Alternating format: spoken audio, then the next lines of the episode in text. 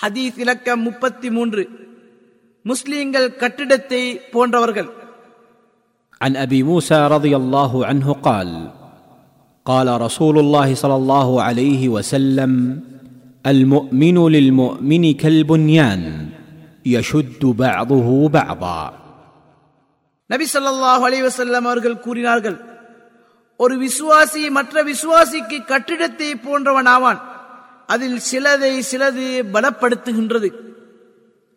அறிவிப்பவர் அபு மூசா அல் அஷரி ரதியல்லாஹு ஆதாரம் புகாரி முஸ்லிம்.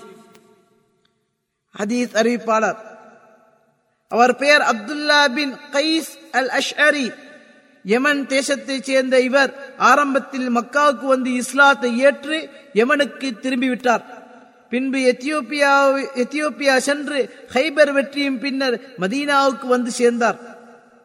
அங்கு அறப்போரில் கலந்து கொண்டார்கள்.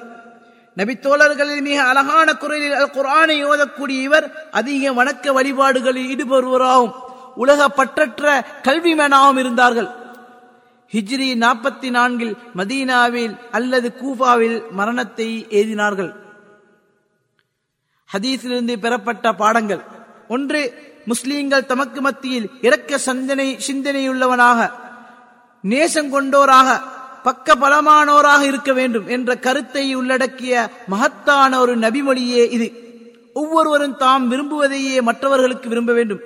நபி அவர்கள் இவர்களுக்கு கொடுத்த வர்ணரையே இது.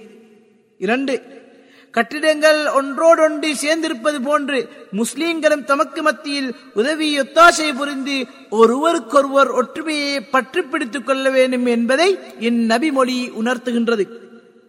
மூன்று முஸ்லீம்கள் தமக்கு மத்தியில் நல்ல இணக்கத்துடனும் தோளோடு தோல் கொடுத்து உதவி புரிவதற்கும் நற்கரம்பங்கள் இறையச்சத்தில் ஒருவருக்கொருவர் உதவி புரியவும் இம்மார்க்கத்தை விற்று பிரிந்து விடாமல் அனைவரும் சேர்ந்து பற்றி பிடிப்பதற்கான அழைப்பை இந்நபிமொழி சுமந்து வந்துள்ளது.